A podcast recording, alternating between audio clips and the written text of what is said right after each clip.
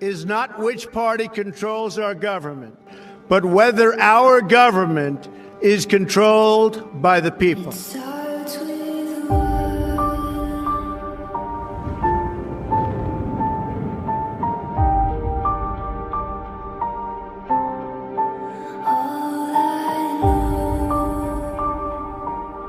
For too long, a small group in our nation's capital has reaped the rewards of government while the people have borne the cost. The establishment protected itself, but not the citizens of our country. That all changes starting right here and right now.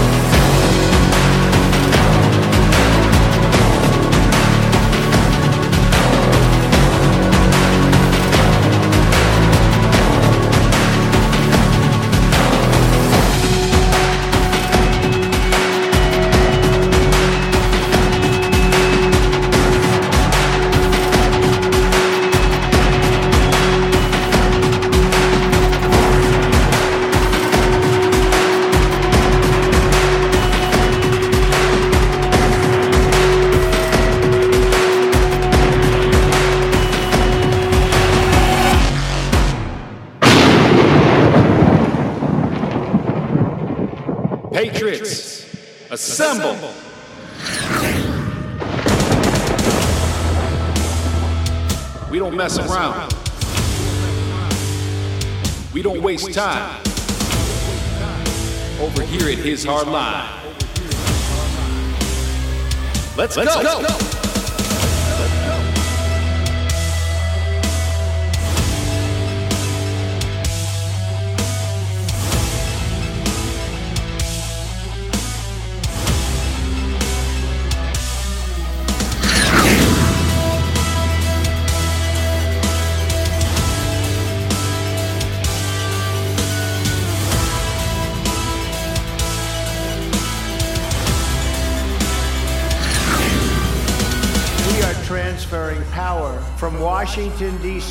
and giving it back to you, the people.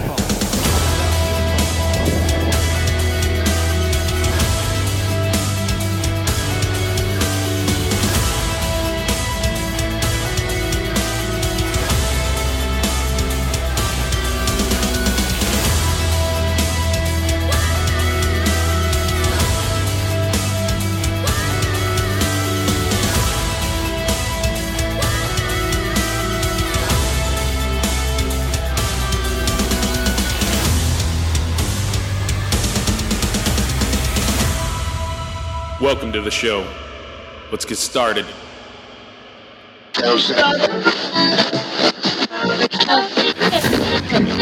Greetings and good day to all you ladies and gentlemen out there. I am Jason, your co host with our sovereign Lord and Savior Christ Jesus at our side because He is the host with the most and the most high. He is in charge. He is in the captain's chair at the helm and behind the wheel. Therefore, He is steering this great ship to these crazy rough waters that we call life. So, welcome to His Hard Line. Today is Tuesday, November 14th, 2023, and you are listening to episode 634. We'll be doing a reading out of Job chapter 34. And today's topic is medical monsters.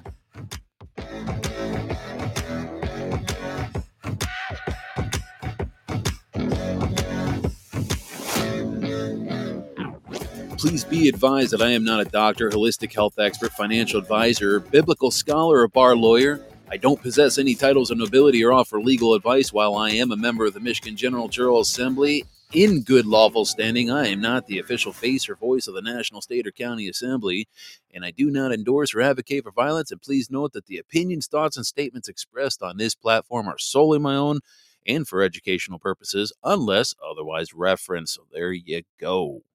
All right. So, as usual, I want to thank you all for joining us on today's podcast. And roughly around 72% of you, I don't know if you know this, but roughly around 72% of you who listen to this podcast or on a download side have yet to subscribe to this channel. Now, my request to you is this if you find extreme value in what I offer and take away solid information as well as a positive message from this platform, hit that subscribe button and share this show with your friends, family, and colleagues.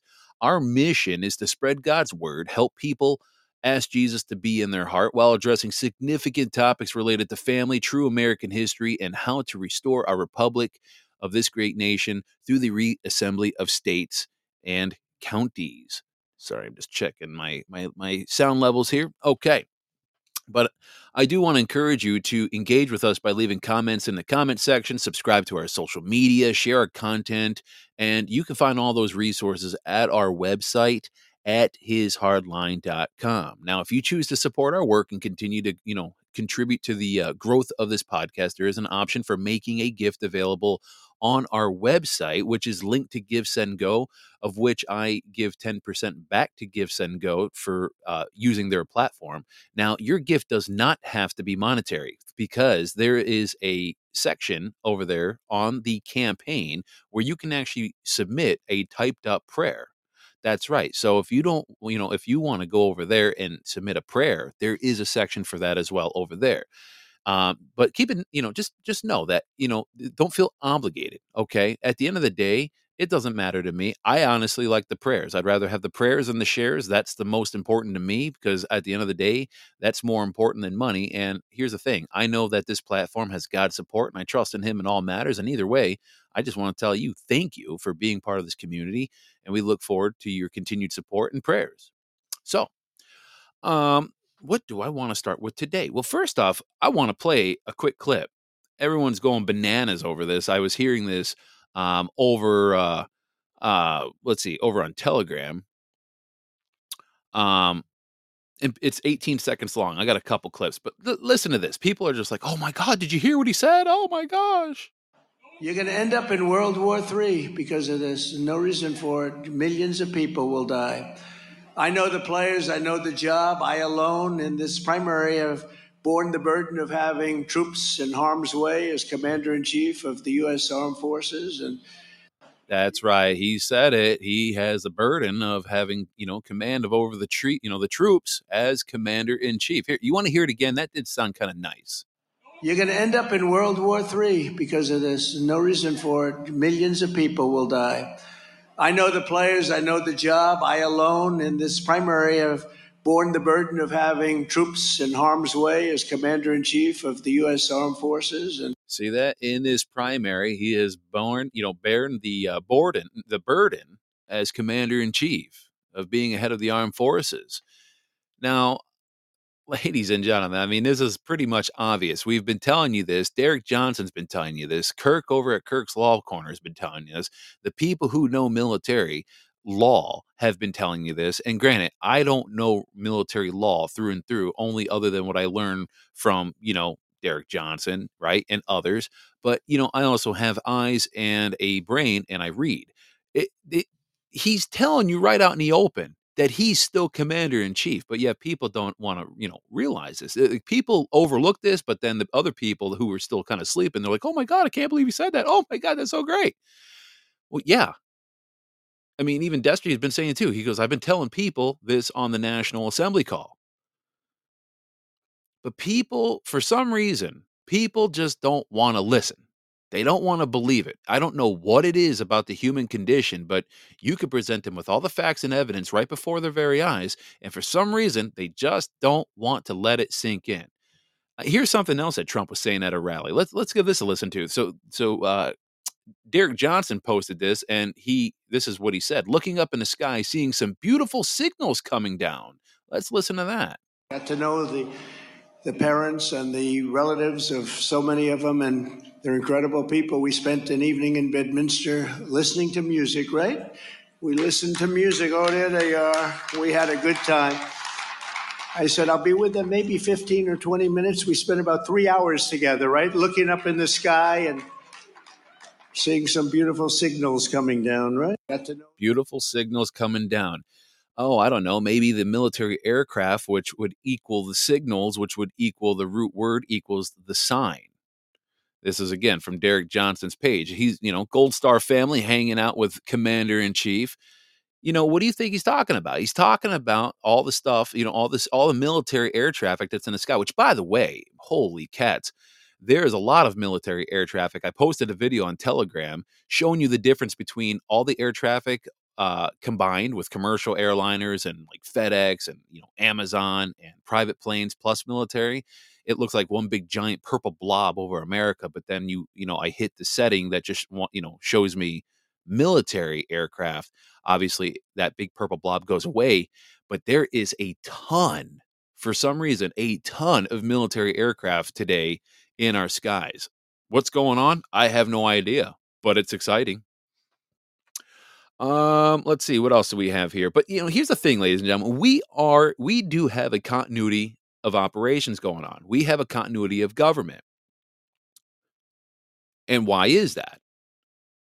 Because while the background in, in, the background, the military is cleaning up this mess, right? Draining the swamp as Trump already, you know, said he would do. Okay, but let's not also overlook the fact that there are 21 requisitions that are being carried out by the people in assembly. So while the continuity of government is going on and they are following those 21 requisitions, we have to be on the front end over here getting our assemblies together so then we can actually get our common law grand juries up and going. Because here's the thing we got a lot of unsealed indictments that need grand juries and trial juries, right? We need people to be involved. And let's face it, pretty much three quarters across the country to be able to uh, conduct these these trials for these people who've committed crimes against humanity and have just done atrocious things. And like Destry's saying right here in the chat, military is following the orders that are issued by the people. And that was all originated originally by the Michigan General Jural Assembly over, well, a decade ago now. We have a continuity of government. Now, excuse me. Um,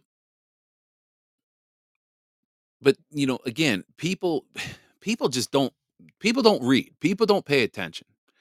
And like Destry was just saying too, I guess people have to hear it on TV because you could have eight or 10 of your friends tell you, oh, Trump is commander in chief and Biden is not even president. and you're going to tell all eight to 10 of those people, you're full of crap, you're a conspiracy nut job, you're crazy. Of course, Biden's president. I see him on Fox. I see him on CNN. Heck, he was just at the ball with, with President Obama. They were holding hands together and, and making, you know, snuzzling each other. I, I see it on TV. If it's on TV, it's real, right? I mean, I thought I saw uh, uh, Big Mike. I mean, uh, Michelle Obama. I mean, she she rode in on a big pony in, in the White House. I mean, that's real. I saw it on TV, guys. I saw it on TV. It was real. I saw it with my own eyes. That's how people are. So, I guess people got to see it on TV in order to believe it. I mean, what the, what the hell's going on? You know, I just I don't understand it. I mean, the, very crap that we've been trying to tell people for the last two three years, we've been deemed crazy. But it's like, oh, oh, now I, I see it on TV. I was told about it on the news. I, I saw it on C-SPAN, so uh, uh, it, it must be real, right? it must be real. Okay. Anyway, I Destry's got it point. You know, he's dead on. He's like, got to get their programming. that's for sure. Anyway, so well, where do I want to go with this? Okay, so here's one thing I want to say. Uh oh, oh boy, please don't tell. I thought I just deleted all my notes. I'm like, uh oh, I hit a button on my phone and I about uh, freaked out there for a second. I thought I was going to be in big trouble. So, one of the things that I got to tell you that really bothers me when people attempt to put words in my mouth. All right, I was just telling my wife this today. I was I was ranting and raving about this earlier, but I, I cannot stand it when people try to attempt to attribute words to me that I never uttered or even had that thought come across my mind, for that matter. Right now, th- the reason I say that is because, you know, first off, I'll just tell you this. If you don't know this about me, you're going to know it now. This is a major pet peeve of mine because I, I just cannot stand when people try to put words in my mouth. And and look, it's not really a thing that people prefer to have. Like who really wants to have words put in their mouth, right? But recently at work, someone claimed that I, you know, along with another coworker, expressed some dissatisfaction with uh, shift bids, right? Because we get to the end of the year, we do we we shift we bid on shifts, and you know, at the end of the year, and then they take effect in January. And obviously, it starts with the people with the most seniority. I'm number five out of 22 drivers, so needless to say, I get to get a pretty good premium shift, generally speaking. Uh, but anyway, but we conduct this every year at the end of every year. Now, according to the source that my supervisor was talking to, who makes the shifts, by the way, you know, we were supposedly, you know, supposedly he was telling me, he was like, I hear that you and uh, so, you know, so and so was upset and you wanted to propose changes specifying, you know, s- certain start times for specific trucks on, you know, or make similar adjustments like that, right? I'm like, what are you talking about? I'm like, I never said any of that. See, this type of situation is kind of concerning for me because I make an absolute concerted effort to choose my words carefully, right? Like I I tr- I, I really do my best to be mindful of not only the words uh, themselves that I speak, but also of the arrangement and the audience that's around me. Like I really try to do my best because let's let's just face it, there's just some things you can't say around certain people because certain people just can't be trusted because certain people like to embellish the truth. And so in today's world, you know, where self-preservation is pretty much paramount, it's crucial I think to balance um i- it is crucial to balance looking out for yourself, right? For oneself without uh, again, intentionally harming others, whether that's physically or to someone's reputation. But ultimately, you know, you you gotta you gotta be your own best advocate, right? You got to stand for the truth. You got to refuse to remain silent because when someone's telling you, "Hey, I heard you said this," don't sit there and be like, "Oh, I didn't really say it." No, stand firm and be like, "No, I absolutely did not say that." You know, because here's the thing: we live in a world that's immersed in what I would like to call a narrative war. We are in a narrative war. And it's essential to recognize that the vectors, the vector, the victors, I should say, not the vectors, the victors, right? The people who win. All right. And we've all heard this. They often write the history books, right? We've always heard this. The victors write the history books. No matter how immoral or how corrupt the winning was or how much cheating, they will corrupt the narrative and make it look like they are the good guys, right? Or gals. Now, this reoccurring issue needs to be addressed, in my opinion. Now, while I like to believe that there are individuals with strong ethical, sound moral fiber who would present an unbiased narrative, the reality is is that there are still personal agendas that often subtly influence their storytelling. Now, that doesn't make them a bad person, but let's just face facts. That's kind of human nature. But it's no wonder that the Bible advises us not to trust in man or man made institutions, but to trust in God alone, right? Because when individual men and women are left alone to tell their stories, no matter how well intentioned, there often seems to be a subconscious agenda to shape a narrative that preserves a positive image. And I get it. You don't want to portray yourself making yourself look bad. So, again, I would be a liar if I said I wasn't, and I know this is going to sound like an oxymoron, but I'm going to say it. I would be a damn liar if I said I wasn't innocently guilty of this myself. And again, yes, I know that was an oxymoron. But this pervasive problem is increasing, increasingly apparent in today's society as people seek self promotion, uh, fame, right? People seek recognition in the eyes of the world. And let's face facts. In reality, our focus should actually be on, you know, being recognized and being famous in our Father in heaven's eyes, right? By God. We need to be we need to focus on being recognized by God rather than seek the approval from others.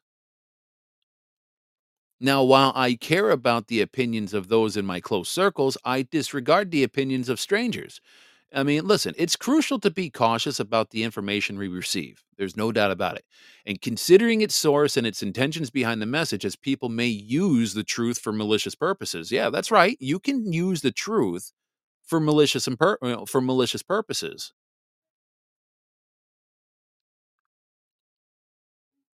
Well, Jason, how do you do that? Well, okay, I'll give you a real life example. Okay. Now, when I used to DJ, I DJ'd for a friend of mine. I'm going to keep his name nameless, but a friend of mine in a different state, of course. And you know, he was married, beautiful wife, he had two kids, he had a he had his own business, he was a smart man, homeowner, right? Owned this nightclub. He, he had it all. Nice, beautiful fifth wheel camper, right? And of course, being a bar owner, he had bartenders. Well, needless to say, he was messing with one of them, and I knew about this for quite some time. Well, whenever I would come into town to DJ for his club, I would typically stay in his guest bedroom. Well, one day he dropped me off after the club shut down. He's like, "Hey, uh, I got to go back to the bar, and I got to get, I got to take care of this, that, and the other." I'm like, "All right, whatever, right?" And I'm in my, you know, in in my guest room, right, in his house, just kind of settling in for the night, getting ready to go to bed, and his wife busts right in the door, and she's like, "Where's he at?" I know he's messing around. I'm like, oh, "Here we go." Now, back to the whole using the truth for malicious purposes. Now, I knew the truth. Now, if I wanted to like really be, you know, whatever, right?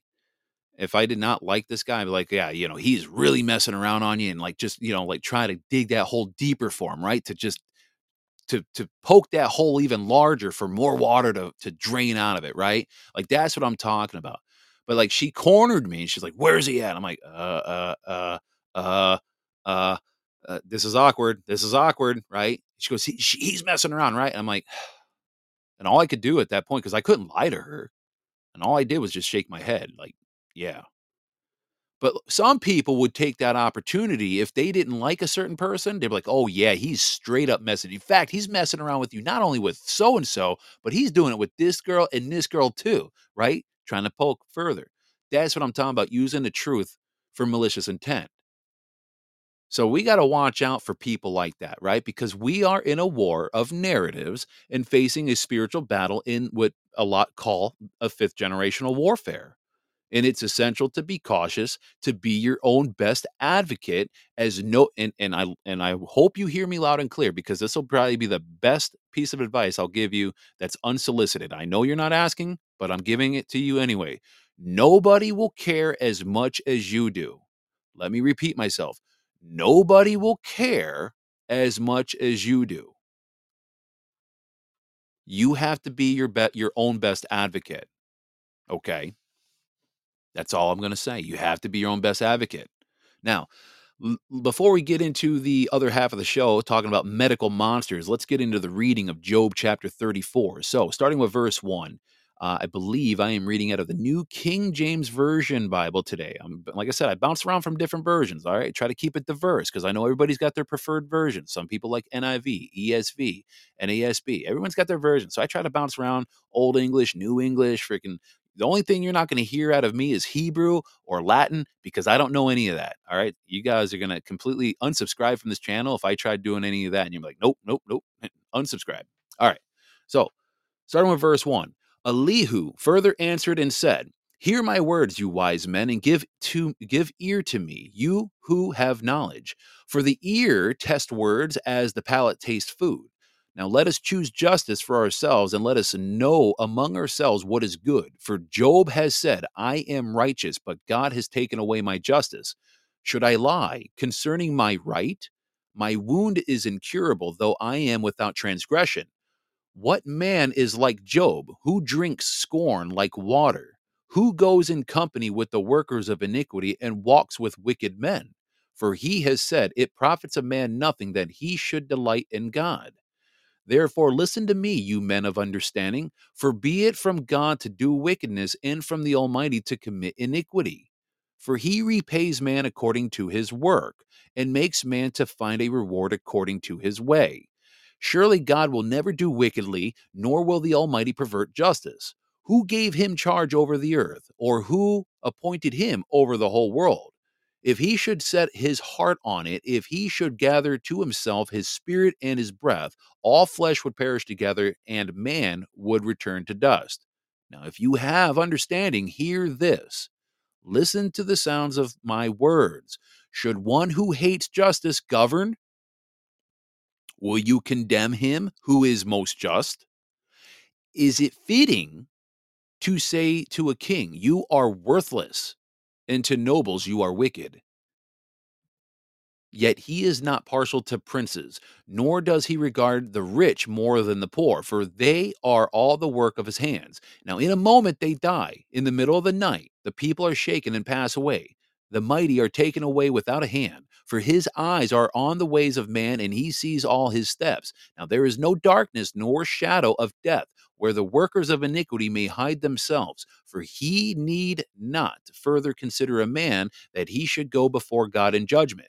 He breaks in pieces mighty men without inquiry and sets others in their place. Therefore, he knows their works. He overthrows them in the night, and they are crushed. He strikes them as wicked men in the open sight of others because they turned back from him and would not consider any of his ways, so that they cause the cry of the poor to come to him, for he hears the cry of the afflicted. And when he gives quietness, who then can make trouble?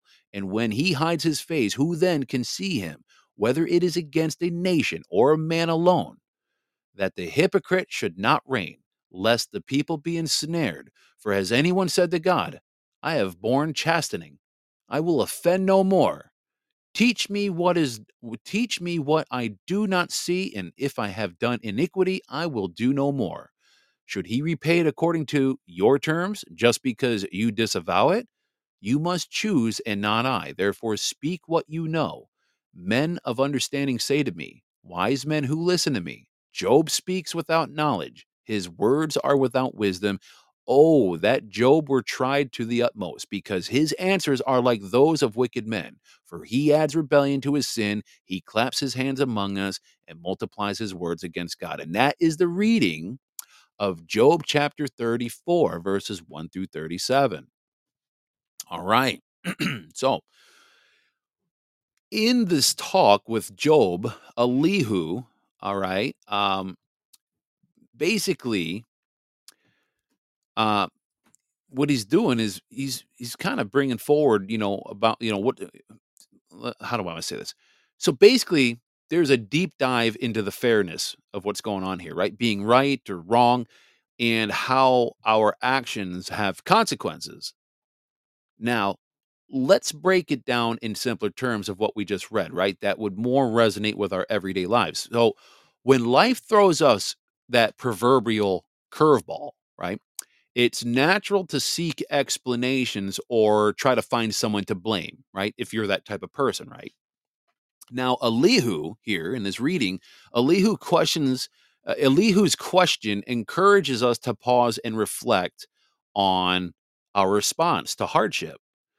And instead of pointing fingers outwardly, he prompts us to turn the spotlight inward, asking, um, Did I play a role in this situation?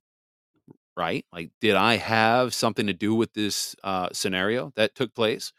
See, this introspective approach challenges us to acknowledge our influence in life's events. And it's not about shouldering unnecessary guilt. That's not what this is about. But rather, it's about taking responsibility for our actions and choices, right? Holding yourselves accountable, something a lot of people don't really know how to do. Elihu suggests that by understanding our contribution, we gain insights into how we can navigate challenges differently in the future.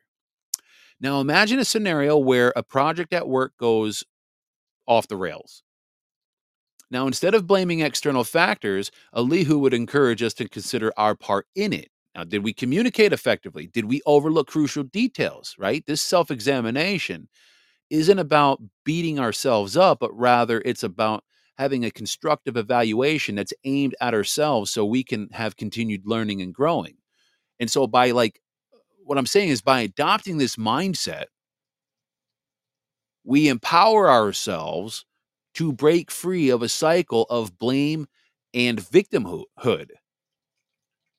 It's a call to be accountable, right? Fostering a proactive approach to problem solving. Now, Elihu's wisdom nudges us to be the architects of our own growth, even in the face of adversity, by recognizing our role and striving to make positive changes moving forward. Now, Elihu's emphasis on humility it speaks to a fundamental aspect of personal growth and self awareness.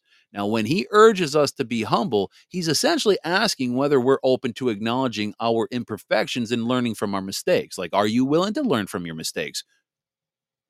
That's a very tough question for a lot of people to answer, believe it or not, because this is one of the many reasons why I often tell you folks, right, here on this platform, that pride and ego have often left the building a long time ago in the world of Jason Jones. Why? Because as people continue to shelter pride and ego within their being, there will never really be a true level of accountability and inward self reflection so you can continue to grow and learn. So, by being willing to admit when you've made a mistake is like opening a door to self discovery. It's not, again, it's not about self condemnation, but rather it's recognition that, hey, we're imperfect people, right? We're prone to errors and missteps. And Elihu suggests that true humility involves a genuine acceptance of our flaws without letting them define us. That's the other part. Don't let your flaws define who you are. Your flaws do not define who you are, they just help mold who you're going to be in the future. Consider another situation where you realize that you've made a wrong decision. We have all done it. And in this wrong decision, we decide to embrace humility. And embracing humility means saying,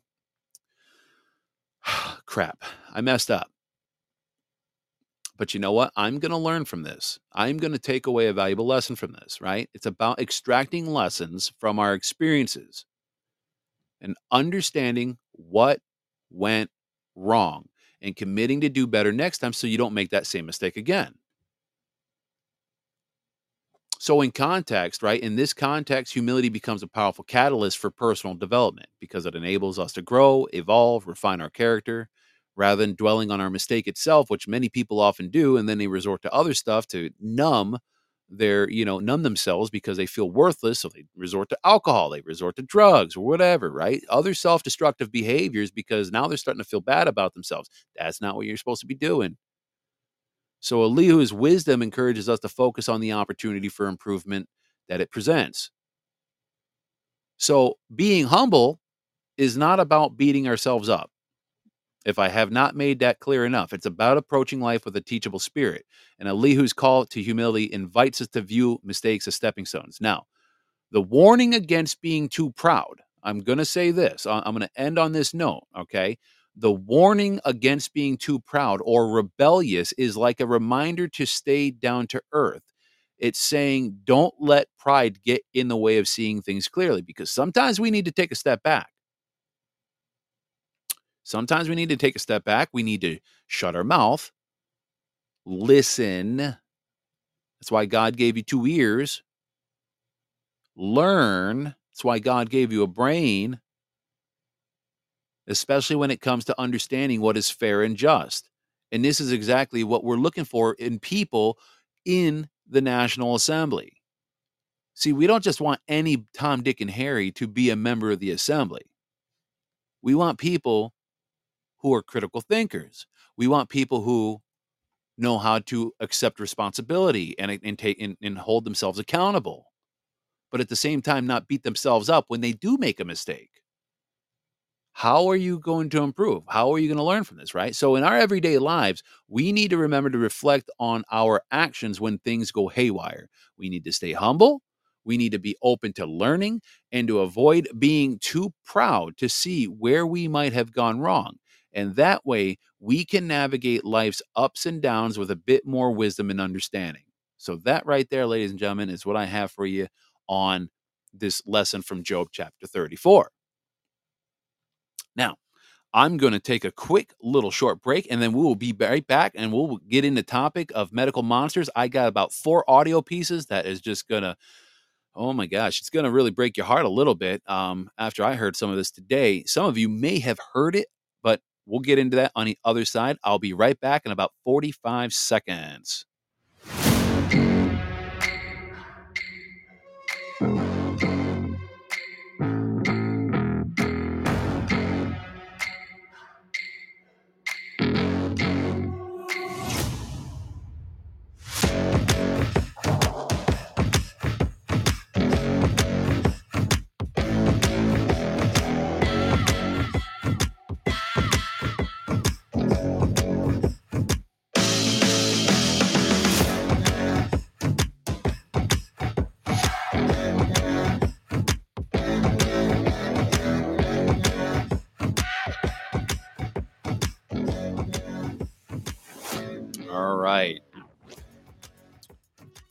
All right, we're on the second half of the show. Medical monsters. Medical monsters. Oh boy.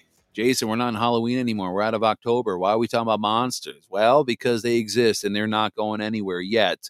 Um, which again, this is one of the biggest reasons why we need to get our Assembly of States up and rocking and rolling because these medical monsters that we have, right, and big pharma and in the hospitals, right, the big medical institutions, there's a lot of people, okay, and I'm not saying everybody, all right, because so, so, if you got family members that are in big, you know, in the medical system, right, and they really, truly, genuinely have a big heart for helping people, hopefully getting people better and not pumping them full of pills and other crap that would kill them in the long term all right, those people do exist. I get it. I have some family members, both on my side and my wife's side, that are either ER doctors or they're nurses. So, look, we got people in the medical industry as well. But here's the bottom line let's not overlook the fact that family or not, okay, you might have a certain image of them.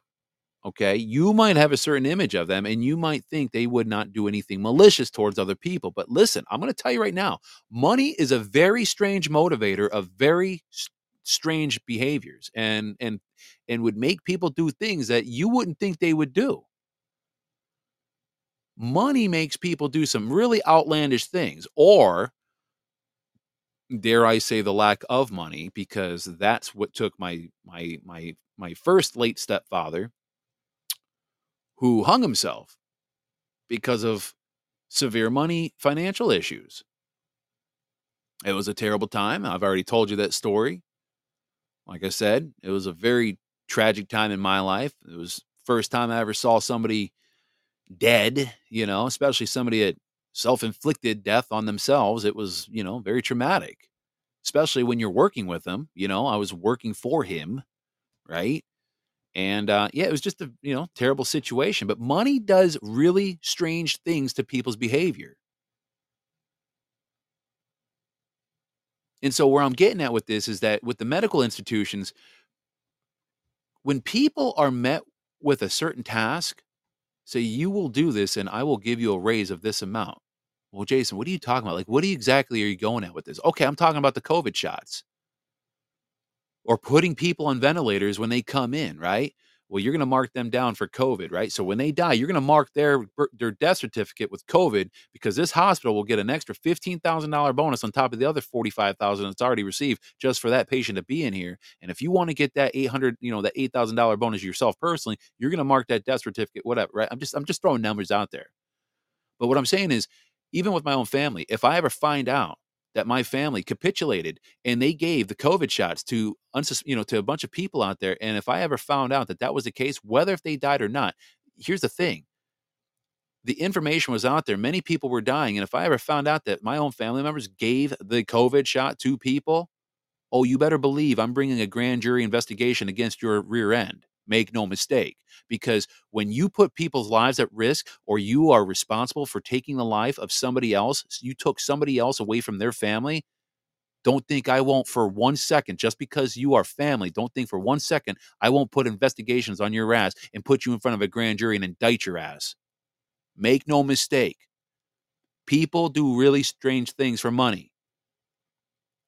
And there's a lot of medical monsters out there because of the love of money. Now, uh, when my daughter was four months old, all right, this is kind of going into the vaccine topic for a minute. Now, I don't know if my wife, uh, wife, if you hear me, just put in the chat if, uh, you know, if Haven's in bed or not. Um, because I was going to call her and get on the line for like two, three minutes, real quick, just to share the story. Because I have four audio pieces I want to play, so it's not going to be too long winded. Um, but you know, when our daughter was four months old, we got her. Uh, we we we were doing vaccines. In fact, let me. So she says she's in bed. Let me just get her on the line real quick because she she would be able to remember more of the details than me. Like I was there, but hold on, let me just get her on the line real quick.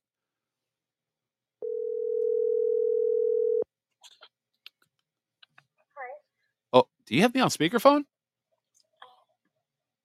Now I do. Oh, I'm gonna say you sound so far away. Well, it was weird, right? As you were talking about um Haven and me, my audio like cut out. Strange. It's like they don't want us to talk about it. Huh. Yeah. Well, Like, anyway, everyone- so Haven was four months old, right? When when when we had that experience after we got this is before we woke up, by the way, ladies and gentlemen. Okay, so just don't don't don't crucify us. Okay, this is before we woke up. We were kind of you know on the fence and kind of already suspect of vaccines, but we weren't what you would call we, we were still sleepers, right? We were sleepwalking in our life in the, in the slumber. Okay, so just FYI.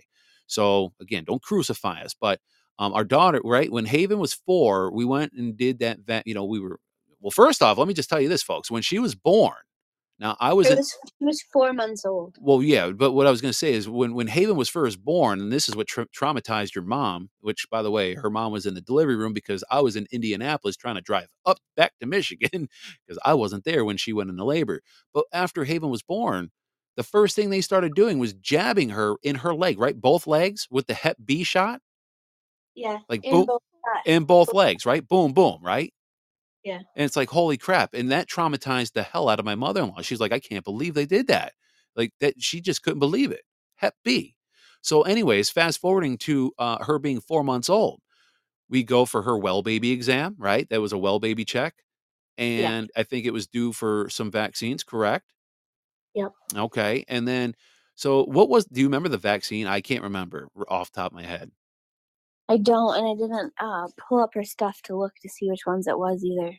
Well, we'll we'll we'll follow up on that. I'll I'll maybe we can look at that and then I'll you know maybe bring it up on another show. But anyway, so whatever this vaccine was, she got it. And now keep in mind, leading up to the vaccine, happy baby, always smiling, just giggling, making eye contact, just completely engaging in everything that we're doing, right? You could take your finger, move it side to side. She's following with her eyes, no problem. After this vaccine, quote unquote, poison, it was like she was a different baby. What, for like what, a month? A month to two months, yeah. And what happened after this shot, if you don't mind sharing this with the people? There were um, there was just nothing to her. She was just No smiles? There's no smiles, no giggles, no interest in toys, no nothing. Haven was gone. Yeah, it's like she was just a shell of a daughter at that point, and it was like her soul was like not there anymore. Yeah. I mean, it, it was it was very scary. It was very scary. Chris in Michigan here in the chat says, I have four now adult children that never had any vaccines, and they have had a life free from allergies, anxiety, or any uh any any of the ordinary illnesses 18 22 24 and 27 that's awesome. Yeah and there's a guy that i used to work with um, he's since moved on to bigger and better things but same thing his parents never uh, gave him any vaccines and the guy is never sick never had allergies never had any type of basic ailments that most people typically suffer today you know? It's uh, very interesting. Um, and he says all credit due to the misses that's right you know the wives are very smart in these cases but but yeah so for a month she was pretty much not really our little girl i mean she was our little girl obviously but she wasn't herself right Yeah. yeah so and then what We actually had to take her to uh to urgent care because she uh, wasn't breathing. That's right. That's right. I forgot about that. That's right. Yep. And she wasn't breathing. And it was that moment, ladies and gentlemen, where we decided to do a delayed at that point. We're like, okay, we're not going to have all these freaking jabs in this teeny tiny little body. There's just something not right about that. Now, you would think, okay, Jason, Katie, you guys should probably uh, take that as a sign, right? No, we we did, but again, because of how we were brainwashed and how we had it drilled in our heads, right? Because you can't get your baby in this hospital unless they're up to date on their vaccines. Otherwise, we're just going to deny all medical stuff, you know, medical uh, treatments to you. Well, as parents, right? You you you want what's best for your kids, so you're like, well, I, I can't I can't let my kid not be able to get in the hospital. I have to keep these up, right? It's like their version of currency. Like if you want to be able to accept this service, you better accept vaccines. Otherwise, they're not allowed in here. Right. And so, anyway, it was a very scary situation. But anyway, I, I appreciate you getting on here and sharing a little bit of that. But now she's doing better, and and I'll, I'm proud to tell you all, just so you know, no, she is not getting any more vaccines. Um, thank God COVID actually occurred because that put a kibosh on all of that crap. And thankfully, we actually found a doctor, a pediatrician, um, who was awake to what vaccines do and how terribly poisonous they are. And guess what? Does not require a vaccine schedule at all. So all is well in the world. The kids no longer getting poisoned by these medical monsters. It's freaking great. So now we just have to buy some zeolite to try to extract whatever, you know, toxic heavy metals are already in her, as well as ourselves and we're going to try to go down that path. So if any of you have a good link for Zeolite or something like that, shoot it my way over at hishardline.com. But anyway, love, well, I'll let you get back to it. Thanks for uh, popping in for a minute. All Yeah. right. Love you. Okay. But uh, so, yeah, um, that was very scary. So the first audio I want to play, um, just give this a listen to. Now, I, have you guys seen the video series, The Fall of the Cabal? I'm sure a lot of you have heard of it. The Fall of the Cabal. There's there is the uh, Fall of the Cabal, the End of the World as we know it. I think is what it was called. It was like I think total in time frame like three, almost four hours, something like that in total. And then there was a sequel to it. Now, the audio that I'm playing is part of the sequel, and I want to say it's episode part five, I think. So with the audio I'm playing is part of the sequel. Now, I got some audio, so let's let's get into the first one because this is very very heartbreaking. Uh, cut one. Did you know that babies in the US get 26 injections, five at a time, against 14 different diseases?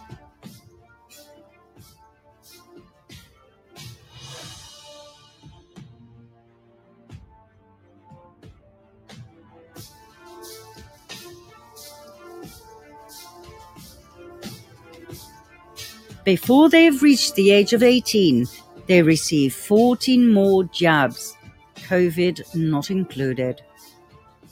And did you know that of all those vaccination cocktails, no studies were ever performed by the medical establishment on their possible side effects? Not one? Did you know that the number of people with autism grows exponentially each year? It is estimated that this year more children will be diagnosed with autism than with AIDS, cancer, and diabetes combined. It affects 1 in 54 children. The medical establishment strongly rejects a possible connection between autism and vaccinations. But how on earth can you wipe away a case like this? Every day in our life was a party. Every single day they were holding hands and smiling and laughing and looking at each other, engaging in each other. On June 25th, 2007, we brought him in for the pneumococcal shot. So just that shot. One shot. We went in at 10 a.m. for the shot. By noon, Claire shut completely off. It was as if she was blind and deaf and um, complete uh, failure to thrive from super, super happy, smiley girl to um, this is a picture of her. She had full blown eye contact. She was super lovely and um, she shut right down. And all she did at that moment was stare at the ceiling fan. So that was at noon. We had the shot at 10 a.m. Two o'clock, we watched Richie shut off. All the giggles, um, all the smiles. It again, failure to thrive. Um, they lost all their reflexes. They stopped blinking, stopped yawning, stopped coughing, stopped sneezing. So that was two o'clock. We watched Richie shut down, and I couldn't breathe. But the there we go. The worst is when we saw the final one shut down. Robbie looked like he was hit by a bus. Um, Robbie, from that moment on, had a stunned look on his face. He lost his happiness. This is a first, um, first year picture, first birthday, three months after the shot. three months after the shot. They were no longer engaged in anything or anyone. They lost their smiles. They, they just were um, in their own little separate worlds. They never held hands again. They never looked at each other again. Vaccine injury is real. We were told it was genetic. And then we were told by geneticists that there's no possible way three children would shut off on the same day. And I want to tell you, forget that whole it's genetics thing. I call bullcrap on that all day long.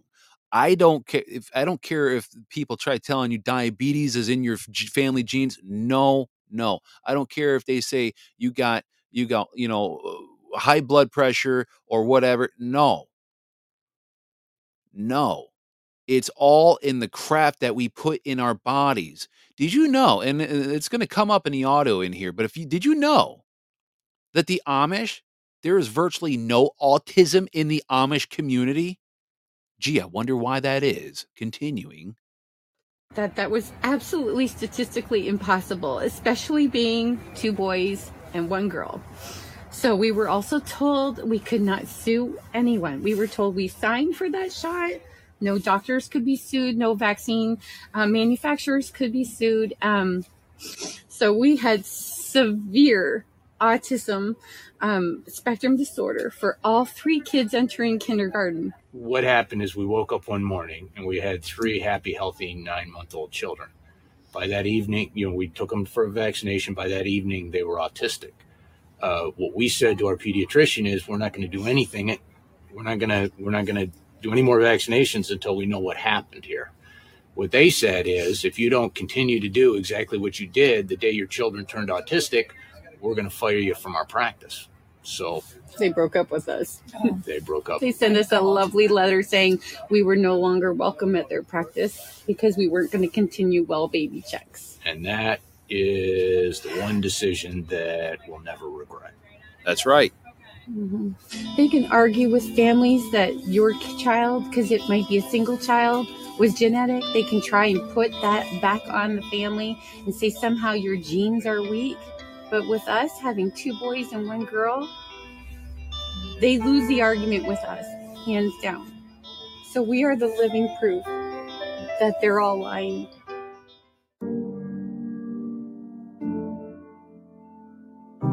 Did you know that there is no autism amongst the Amish communities? Their vaccination rates are very low to non existent. Coincidence?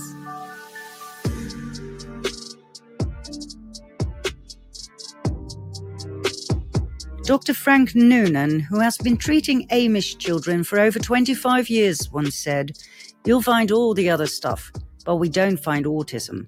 We're right in the heart of Amish country and seeing none, and that's just the way it is. Dr. Dan Olmsted confirmed Noonan's findings. He called this phenomenon the Amish anomaly. Did you know that the American government has paid four and a half billion US dollars as financial compensation as a result of vaccinations gone wrong? Mind you, not the vaccine producers had to pay for the damage caused. They made sure they are above the law with their non liability disclosures. That's right, because they have full immunity. And uh, the Amish anomaly is not really an, an anomaly. It's just a simple result of not getting your babies jabbed right out of the womb. There's nothing that is an anomaly anomaly about that. It's just a result of not getting needles of pharmacopoeia poison, right? Witchcraftery spells from the big pharma industries being put into your body. I don't see how that's an anomaly. That's just simple results of of what happens when you don't do something. And yeah, and my wife even makes a very good point. Even even taking shots while pregnant, never again. They try they got my wife to take two, what was it? Two Tdap shots I think is what it was. Yeah, two Tdap shots. And there was one shot. What was that one shot, babe? They wanted you to take uh, for blood clots, but you refused because you had a really bad gut feeling about it. And it's re- it, actually turned out that a lot of women that get it when they give birth, their babies end up being, I think, autistic. Yeah, Lovenox. That's what it was. Lovenox. The Lovenox shot. do not get the okay. Now remember what I said in the beginning, ladies and gentlemen. I am not a financial advisor or pastor or priest or biblical scholar. What else do I say? I'm not a doctor or a holistic health expert. So just FYI. But I'm telling you right now, you might want to do your own research. I'll just say that. Do your own research before you get needles put inside of your body. I think my wife was just telling me earlier this morning uh, the flu shot damn near killed her grandmother. The one and only time I got a flu shot, look, I'll just tell you my own experiences, right? You do what you want, but I urge you to do your own research because, again, I'm not a doctor. I don't wear a white coat, don't play one on TV. But the one and only time I got a flu shot was in high school. I was a junior, I think it was. I was a junior in high school and I got the flu shot. And guess what? I felt like crap the next several days because I got so sick. And ever since then, never got a flu shot after that. And boy, what do you know? I was just fine. And yeah, tetanus is bogus too. April was saying tetanus is bogus. That's right. Yeah, my wife says it almost killed my grandma Simmer. She fought so hard for her life after that for a few weeks. See, these medical monsters are going to pay in these trials and tribunals in some cases. Okay. And in some cases, they've already started to, to pay, I believe. All right. In my heart, I do believe that because I believe it's part of the 21 requisitions, part and parcel anyway. And there are there is going to be accountability and responsibility that is going to be held in public purview in front of the world to see for all these people of what they've done. Look, I don't care if it's my own family members or if it's my neighbor. because we have people we know that are in the medical industry. If they were in uh, part and parcel, partook in, well, given the COVID jab or partook, you know, partook in any shape, way, shape, or form in taking somebody's life, right? Accidentally, of course, right? Because it's medical error. I really think that people are going to end up being held accountable in trials. They may not get a death penalty, but they might definitely have a severe, heavy sentence that's going to be brought upon them once they are uh, judged among their peers. Let's get to the next audio here. On day one of life, infants receive 17 times more aluminum than would be allowed if doses were adjusted per body weight, which they are not. At the current time, there are no known or published studies specifically defining levels of aluminum in any vaccine product based on safety studies of aluminum. According to the FDA's guidelines, 850 micrograms of aluminum is what is deemed safe for an adult. However, the amounts of aluminum a tiny infant receives drastically surpasses the safety levels. Following the current vaccination schedule, an infant gets 1,225 micrograms of aluminum by two months of age. Wow. And 4,925 micrograms by 18 months. Wow. Furthermore, a safe level of aluminum has never been established for infants and children.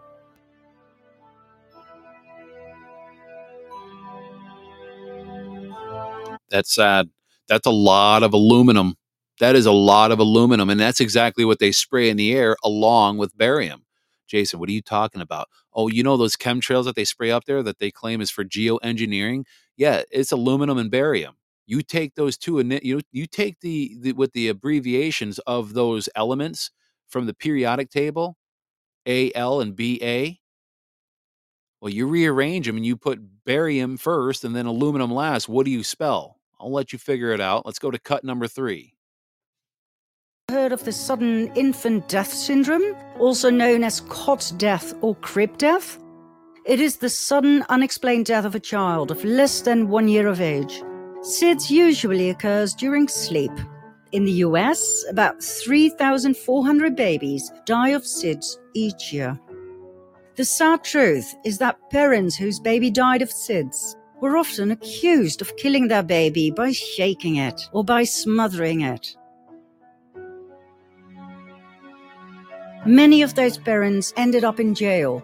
Many were innocent.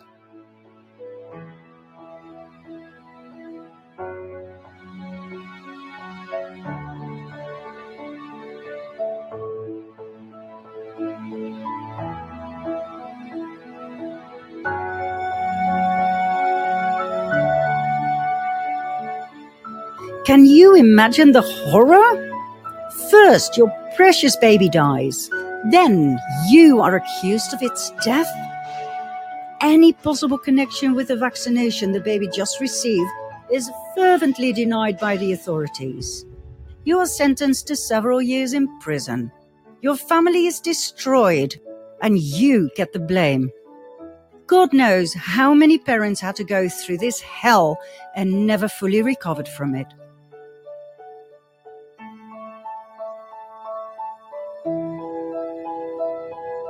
When you hear what's actually in those vaccines, you will understand that the correlation between SIDS and vaccinations is not based on coincidence, as the CDC wants us to believe.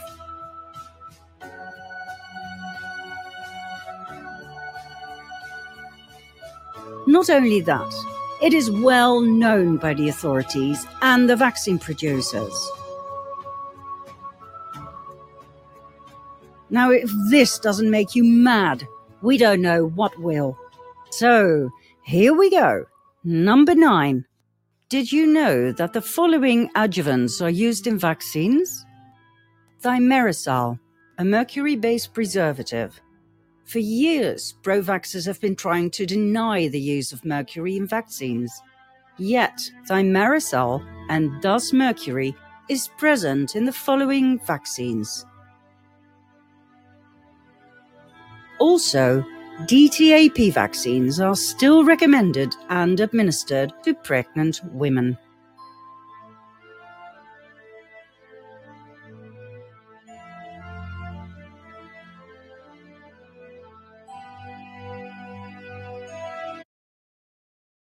So interesting. So mercury is in a lot of these vaccines, right?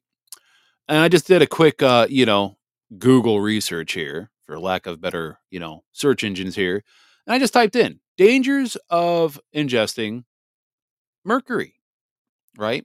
Because ingesting, okay, it's not like you're swallowing it, but you're still taking it in your body, right? Through shot or whether you're taking it orally, doesn't matter. It's going in your body and it's in your bloodstream and it's circulating through your entire system. So, right here, it says right at the top symptoms of poisoning from elemental mercury, tremors, headaches, difficulty sleeping, impaired sensations, muscle weakness and twitching, emotional changes, mood swings, irritability, nervousness, kidney damage, breathing difficulties. Well, well, well. What else? Let's see here. What happens if you consume mercury? If inorganic mercury enters your bloodstream, it can attack the kidneys and brain. Permanent kidney damage and kidney failure may occur, and a large amount in the bloodstream may cause massive blood and fluid loss from diarrhea and kidney failure, leading to death. Yeah, but Jason, Jason, just calm down a second. It's not like they're they're feeding mercury by the freaking tablespoon. It's just little bits and pieces to help preserve it. No, I'm not buying that bullstein. Um, I'm not buying that bullstein one bit. Okay, don't sit there and tell me that poisons like mercury is used to what what's the word I'm looking for to to to preserve the shot. Get out of here. That's like saying, well, I'm going to put just a little bit of antifreeze in your cough medicine every day because it helps it give a nice little sweet taste to it. No, it's eventually it's going to kill you. Eventually it's going to kill you or do some heavy damage to you at least. Last audio, cut four. And let me see, I was reading something here. Um, yeah, and my wife is right. She says aluminum can cause Alzheimer's disease. That's right. Um, Destry was saying right here, this is one way the cabal destroys the family in order to t- attempt to try to take over the country. Again, they go after the men, they go after the masculinity, they go after the children by trying to break up the family. They try to uh, gender confuse people. So then people then believe that they need to gender mutilate themselves because they feel like they either have to be the opposite sex of in which they were born. Therefore, when they do do what they do, and then let's just say they decide mentally, oh my God, that was a very bad mistake. I shouldn't have done that. Stupid me. I want to go back to being a boy again. Well, guess what? Sorry, you just completely destroyed your reproductive organs. Therefore, you are rendered incapable of being able to produce offspring going forward in a loving and and and, and prosperous marriage to have a fa- like you can't do that now. You can't do that. And this is just another way that they try to destroy the family so they can try to take over our country is take away our ability to reproduce and stay healthy. That's why they want to inject all this poison into us, ladies and gentlemen. Last cut, cut number four.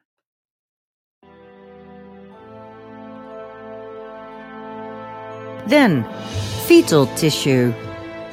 Vaccines must be grown in a substrate, which simply means that it takes living tissue to grow the microscopic vaccine ingredients. For decades, that living tissue has been aborted fetus cells. This is common knowledge, but not many people know that an Italian research study performed by Corvelva showed that the MMRV vaccine, manufactured by GlaxoSmithKline, contained an entire human genome.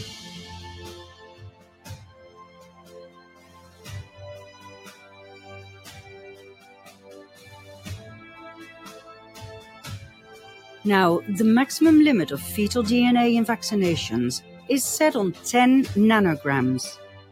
This MMRV vaccine, however, went 325 times over that limit. This is both insane and outrageous. These so called fetal cells are only used to grow viruses, excuse used by vaccine manufacturers has turned out to be a plain lie. More studies have shown that vaccines contain unacceptably high levels of fetal DNA fragment contaminants. Yeah, no thanks. That's pretty disgusting. I'm sorry. I'll pass on the fetal shots. All right. I will pass on the fetal shots. That is absolutely grotesque and disgusting. Here's the thing, ladies and gentlemen. Um, you do what you want, okay? Because remember, this is not a medical show. Sorry for making a bunch of noise. This is not a medical show. This is not designed to be a, you know, listen to health advice from Jason Jones. That's not what this is, okay? I'm just playing a video, again, snippets from The Fall of the Cabal, uh, the sequel, okay? And all I'm trying to do is prompt critical thought and to have you ask those tough questions. Uh, April was just saying right here in the chat, who is another listener, she says, very difficult to know that your grandkids are having to experience vaccine roulette. My oldest son believes I'm cray cray with my new insights into the evils of the medical system. That's right. You know, and it really sucks. And look, you're not alone, April.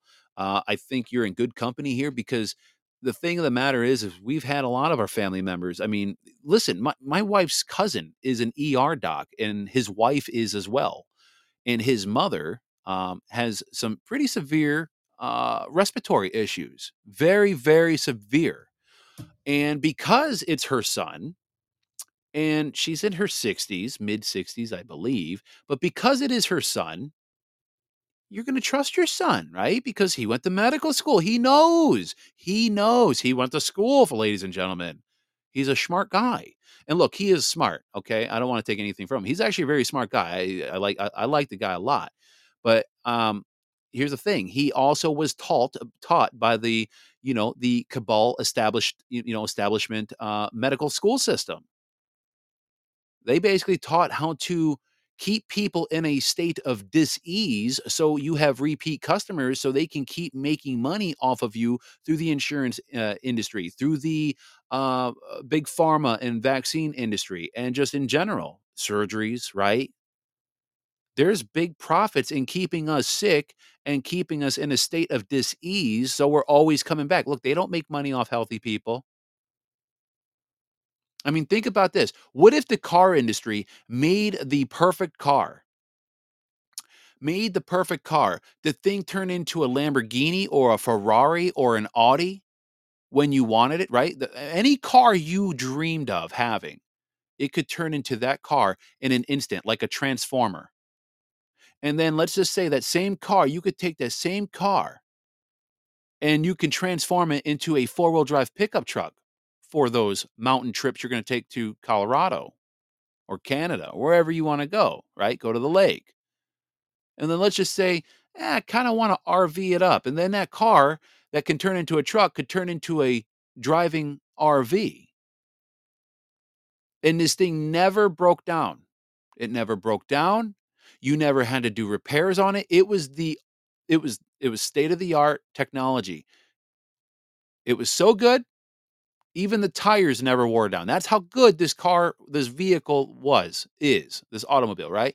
If automakers made, and again, that's a very, very big uh, fantasy there that I just painted for you guys but I'm using this as a high, as as as a for you know as to get your your your brain thinking for a minute. The auto industry, if they had the capability, would never make something like that. They would never make a vehicle that would do all those things, that would never break down, that would never have to have parts replaced on it. They, like I said, if they had that ability, they would never do it. Why? Because they would never make money. Did you know new car dealerships, they don't make their money selling new cars? Did you know that? They don't they don't make money selling cars. You know where most of their money is being made at? In the shop.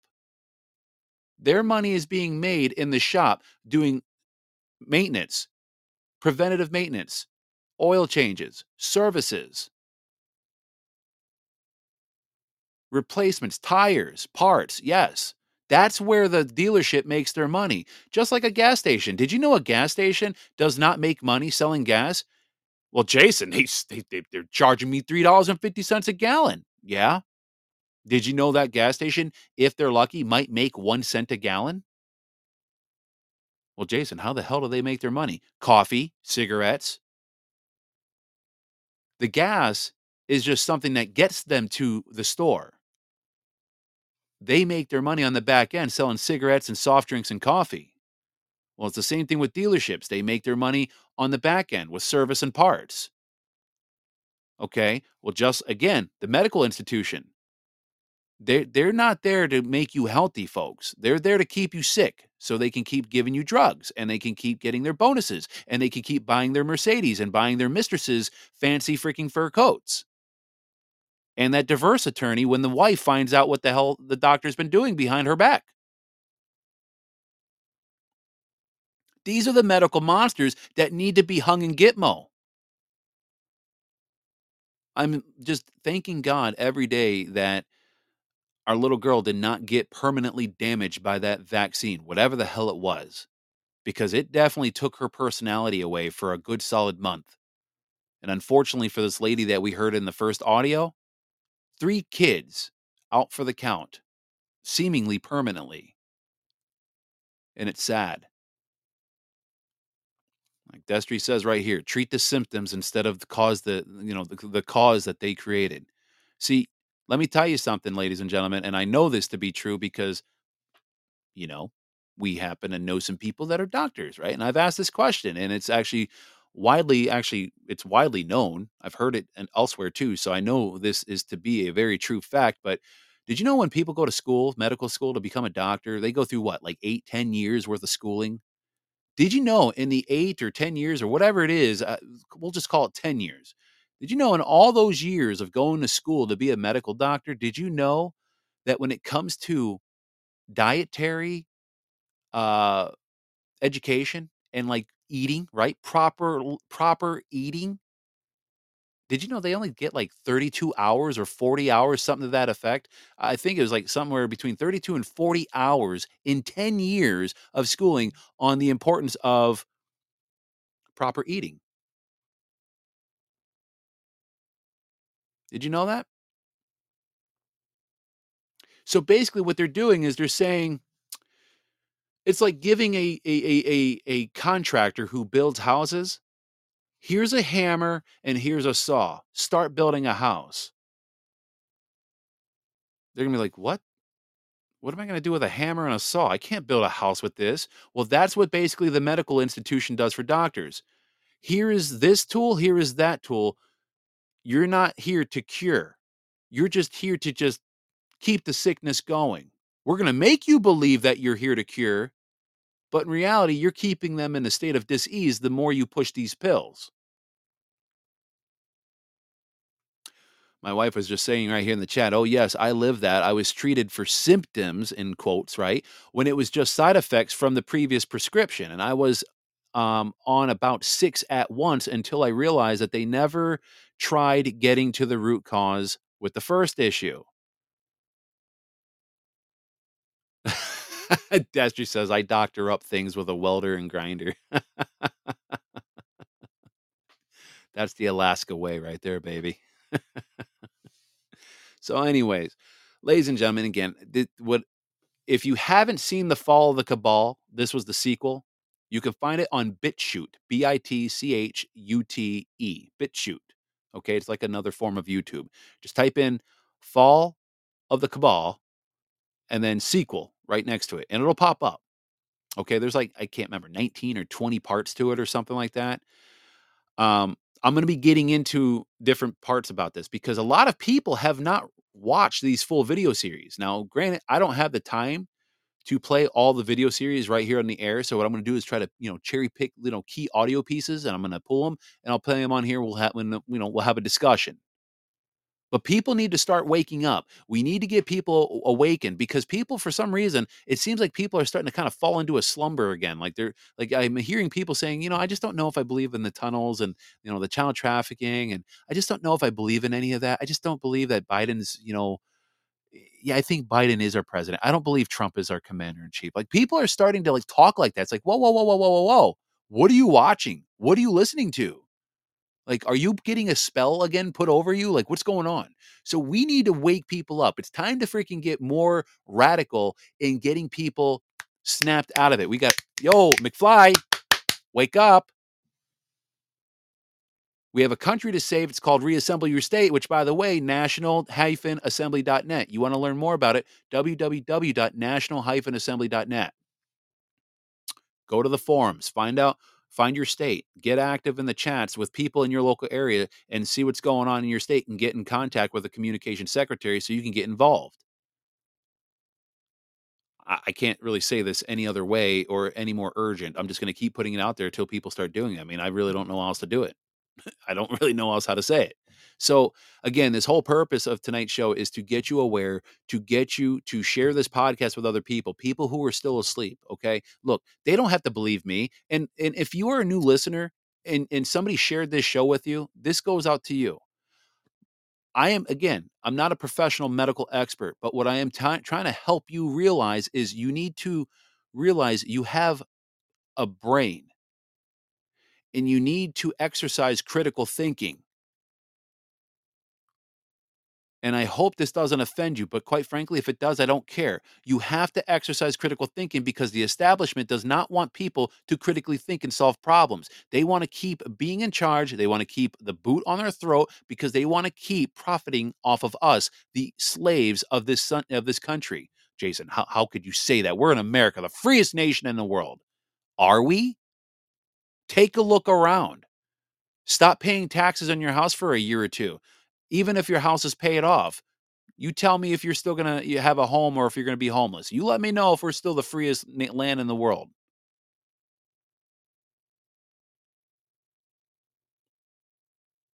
I'm telling you right now, you need to start waking up, folks. Share this with your friends, family, and colleagues because people need to hear this information. Nobody has ever heard of that the video series, Fall of the Cabal. They'll be like, what the hell is that? Well, this will hopefully entice them to want to listen to more of it. Again, BitChute, Fall of the Cabal. And then if you want to find the second part, just type sequel at the end of it. So, anyway, that's all I got for you. Remember, as Matthew 7 7 says, ask and it will be given to you. Seek and you will find. Knock and the door will be open to you. Ladies and gentlemen, thank you so very much for joining us here at His Hard Line. You guys are amazing. Remember, ask Jesus to be in your heart. He will not steer you wrong. Everything is going to be just fine, okay? You just have to turn to God in all matters. Do not fear. That's why it says, fear not over 365 times in the Bible. Okay? But you also have to be part of the solution. You have to be part of the solution. And back to the whole paying your mortgage thing, like like Destry was saying, right? And the taxes. He says, stop paying your rent to the crown on the land you think you own and see what happens. That's right. You'll get evicted. Even if your house is quote unquote paid off, you'll get evicted. Stop paying the bribes to enjoy your rights and see what happens. That's right. That's all you're doing is you're paying for bribes. That's it. You're paying the bribes to enjoy the rights you think you have. Do you want your freedom back? Start being part of the solution. Get involved in your local assembly. That's all I got for you, ladies and gentlemen. I hope you all have a great day or night wherever you're at in the world, and we'll see you back here tomorrow. Remember, ladies and gentlemen, Remember, ladies and gentlemen, we are firm, we are steadfast, and we are uncompromising. The enemy has crossed that line for the last time. It is up to people like you and I to hold that line. They've crossed the line way too many times, and it is time for us to Stand up this republic. and get after it. We got to do this for God. We got to do this for our families. We got to do this for America, for the voiceless. It's time to get after ladies and gentlemen. Thank you for joining the show.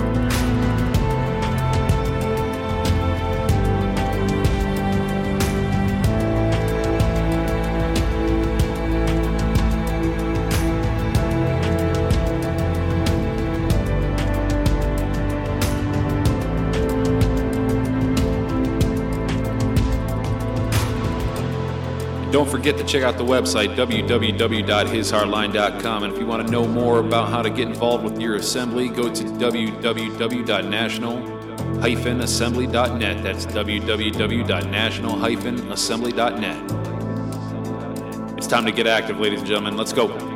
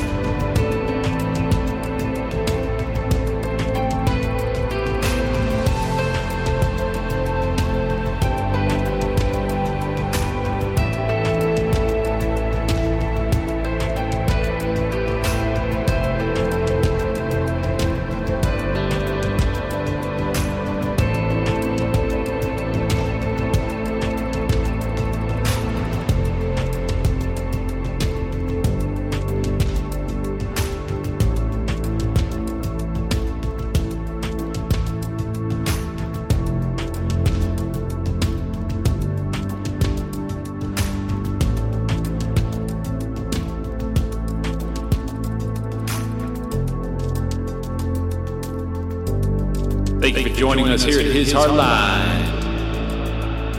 We'll see you back here next time.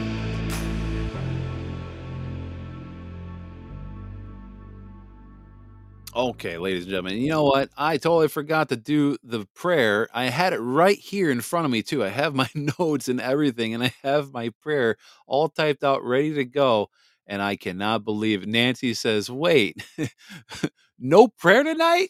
No, we're going to do a prayer. I just was completely an idiot, uh, uh, being a complete idiot and com- just overlooked it. My apologies, ladies and gentlemen. So let's do the prayer.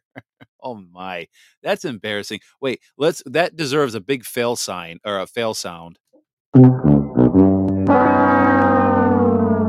That was an epic, epic fail. I just can't believe that. Okay, Heavenly Father.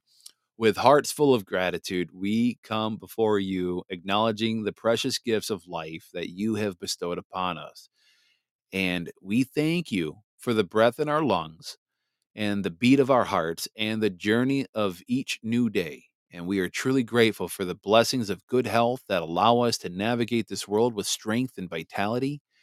And in the moments of joy and happiness, we recognize your hard work at uh, your hard uh, your hand at work. Excuse me, your hand at work and we express our thankfulness for the warmth of laughter and the embrace of loved ones and the simple joys that color our days. You are the provider of our needs, and for this we are truly thankful. Your, vi- your provision sustains us, and we are mindful of the abundance that surrounds us. Father, we also bring before you even those who may stand as adversaries in our lives.